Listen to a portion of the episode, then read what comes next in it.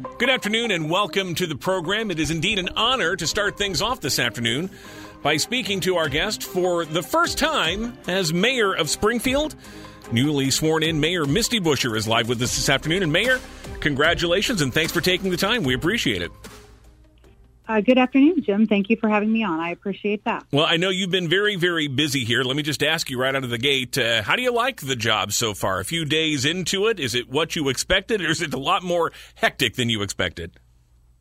Well, I think just because of some of the personnel changes we were making yesterday with directors, it was very hectic yesterday.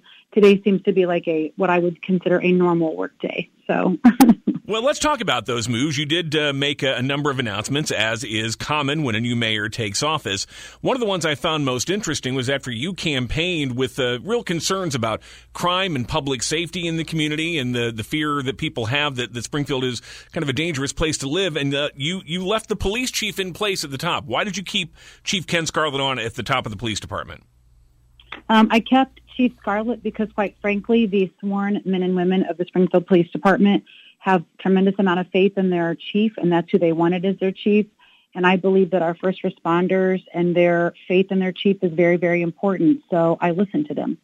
Did that uh, decision come with any directions to the chief as far as uh, making changes in operations or, or, taking some other steps to address that, that crime and public safety issue you talked about?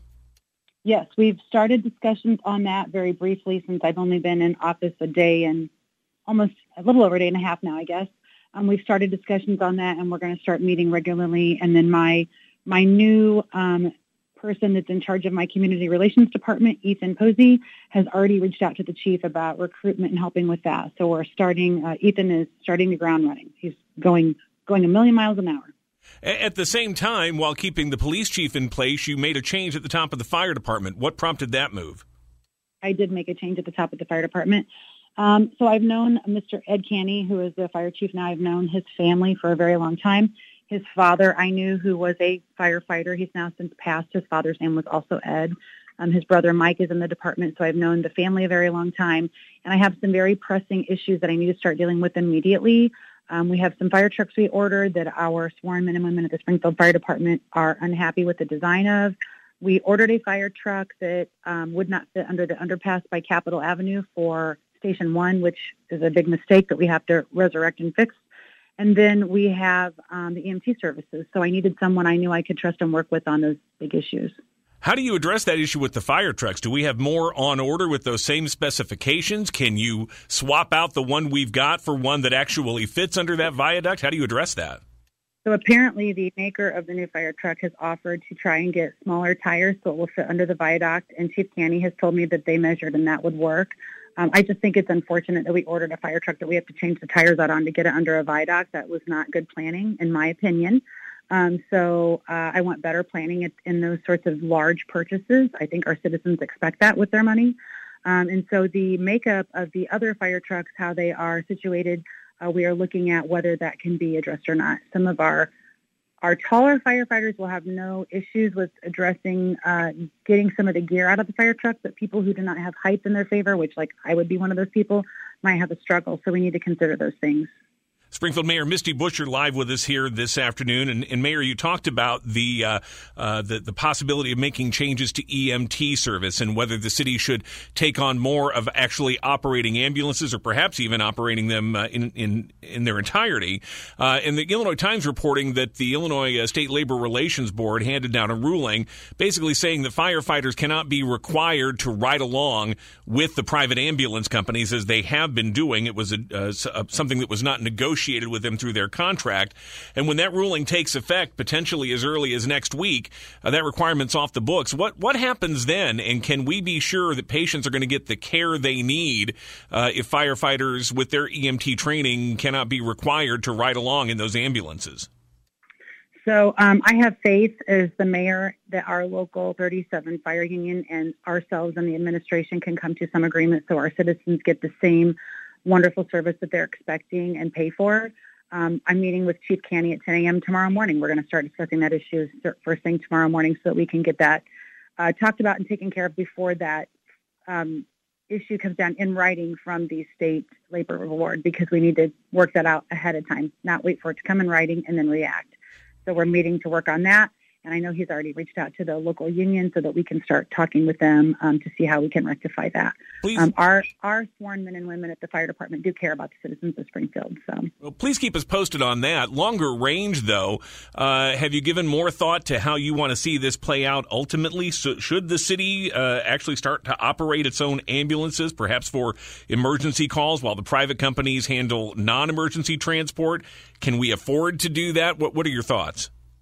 I think we definitely need to look into it, Jim. I'm not saying I'm for it or I'm against it. I don't think there's been enough research done on the expense to the city and then what if we would make any of that expense back by charging for such services through insurance companies.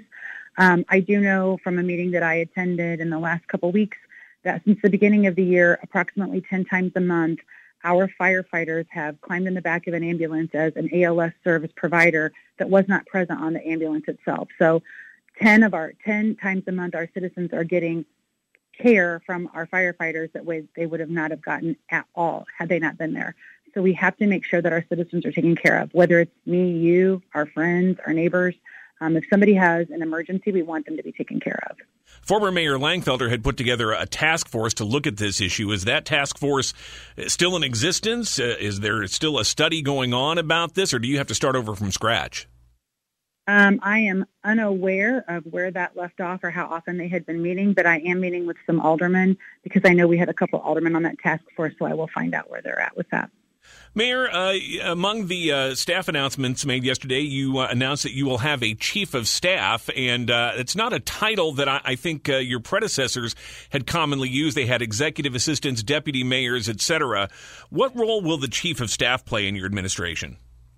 I want the chief of staff to be extremely comfortable with all of our departments and our department heads, our division heads, as well as our directors, so that they can be a liaison for me um, in, the, in my absence if I'm not directly accessible to those people. Um, I have promised that I want to go out and sell this community for economic development, and I want to make sure when I walk away and maybe go sell Springfield for two days to a company in Kansas City or wherever, or a day and a half or whatever it is, that there's someone here that can answer all those questions and just pick up right where I left off. So that's why I did that, so that that person can be me when I'm not here.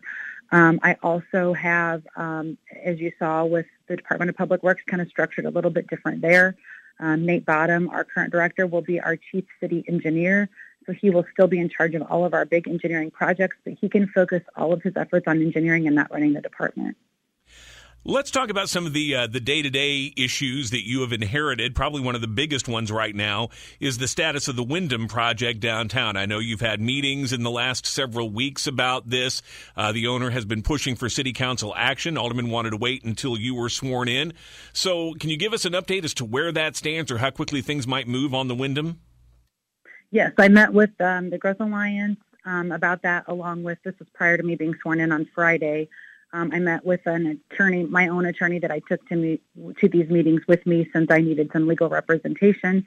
And um, we, myself, the Growth Alliance, and my attorney cannot come up with how the previous administration thought that um, $18.75 million worth of incentives were there for the Wyndham owner. And according to Ryan McCrady at the Growth Alliance, he had asked for that breakdown and never was provided it. So I asked the Growth Alliance to go back to the Wyndham owner and tell him the only incentives that we can truly see what those values were and if he was interested in even continuing discussion because I cannot promise money I don't have. So, uh, do, do you have a sense as to how much money you, you could potentially offer uh, to, for for this project? We were close to about 11 million, which is about 7 million off. and uh, no reply yet from the Wyndham's owner as to whether or not he would proceed under those terms? Um, not to my knowledge. I know Ryan McCrady reached out to me on uh, Wednesday or Thursday of last week and asked if I wanted to have a meeting with the Wyndham owner before the inauguration, and I said I would choose to wait until after the inauguration. So, if he doesn't proceed, what happens then? Uh, does he convert this into all private housing? Do we lose the Wyndham as a downtown hotel? And what does that do for tourism and downtown conventions? So I've had that discussion with uh, Director Dahl at the Convention and Visitors Bureau already, um, not knowing, as you're pointing out, what will happen to it. Because um, at, with any business we have in town, the owner could choose to do close close its doors or do something different, right? And when I knew that that incentive wasn't there, I reached out to Director Dahl immediately because of the conventions we have coming in. And he has already pivoted and adjusted and has answers um, to take care of all those conventions if something bad were to happen. Can, can you give us a sense as to what those answers would be? Because he was making it pretty clear during this process that if the Wyndham goes away, we have to turn away some of those conventions. We just don't have the space to accommodate them in, in the proximity they would want to, to be able to be accommodated. I think that he talked to other hotels across the city about having people stay there and then us offering shuttle services that we would have to pay for. Um, I think the problem with conventions is uh, they want to normally be by the BOS Center because that's where most of the conventions are being held. Um, so this would um, allow them to still stay in Springfield, but we would be offering them shuttle service back and forth. Um, I do know that the BOS Center is, in my personal opinion, and I said this during my campaign, um, one of the I, issues that will help us build and grow downtown. And I really want to support the BOS Center as much as I possibly can. Uh, w- would that include the possibility of expansion uh, for the center? We know that there was this uh, special tourism district created through state legislation that could funnel more money into that, that could possibly fund an expansion of the BOS Center. D- does that seem like uh, something you could get behind? And, and how closely have you looked at that? Um, I've been looking at it very close, closely, talking to the board there. I do think it's something that Springfield needs. Um, I do not believe that we're going to get business community back downtown like we used to have back in the day. You know, as people remember, people are working from home now. People are working remotely. Um, that whole climate has changed. And I think that BOS Center expansion is what's going to revitalize our downtown and bring the people and the new businesses in that we want because there's more visitors, more people spending money downtown, which will then create more need for restaurants, uh, bars, shops, those sorts of things. So I truly believe that is what's going to bring us into the next phase of our downtown. The transportation hub that's a block away is amazing because we're going to have Amtrak, Greyhound, and SMTD right there. Uh, so it's a perfect time for that to happen. Mayor, I know we're getting tight on time here. A couple more questions, if you don't mind, since you mentioned uh, that uh, likelihood that downtown business isn't going to rebound to what it was pre-pandemic. Uh, one of the things that the pandemic changed was paid metered parking in downtown Springfield. Do you see that coming back, charging people to park at meters? Are we going to get rid of the meters? What, what's your thoughts on that going forward? I think the meters are ugly, so I really don't want them down there. But I've been saying that since probably 2016 or 17. Um, I think if we want to charge for parking, it should be more just on an app or it should be a kiosk, if anything. Um, I really don't want to put meters back in downtown. Um, so uh, they're there now. I haven't had any discussions in the day and a half I've been here with our Public Works department um, about what to do with them. My new Public Works Director, Dave Fuchs, starts on Monday the 15th. So um, I'll start those discussions with him once he gets on uh, on board with us. He's still uh, finishing out his term at IDNR right now. An issue that you raised during the campaign, you talked about uh, what you saw as problems with the city's residency requirement, that it may have kept uh, the city from uh, potentially hiring uh, the best possible people for certain jobs. Do you plan to ask aldermen to repeal the residency requirement that's in place now for most city workers? What I plan for us to do is to look at our job titles, which was promised to our city council two years ago in the budget hearings by the uh, Human Resources Department I plan to look at all of our job titles and what our salaries are and what they are in other areas around us, Bloomington, Champaign, Normal, and then letting our council know here's where we are with salaries because in my heart I believe we are lower than a lot of those communities. Um, and then here's our requirements, here are their requirements, and let's analyze what we can do to help recruitment across all sections of, of, of our community, not just police and fire, but accountants and cashiers and those sorts of things. So I think we need to take a look look at that. But I want our council to feel empowered by the knowledge of what we have and what our what our surrounding areas have and what they're offering. Um, that was promised to the council two years ago, and I will make sure we do that.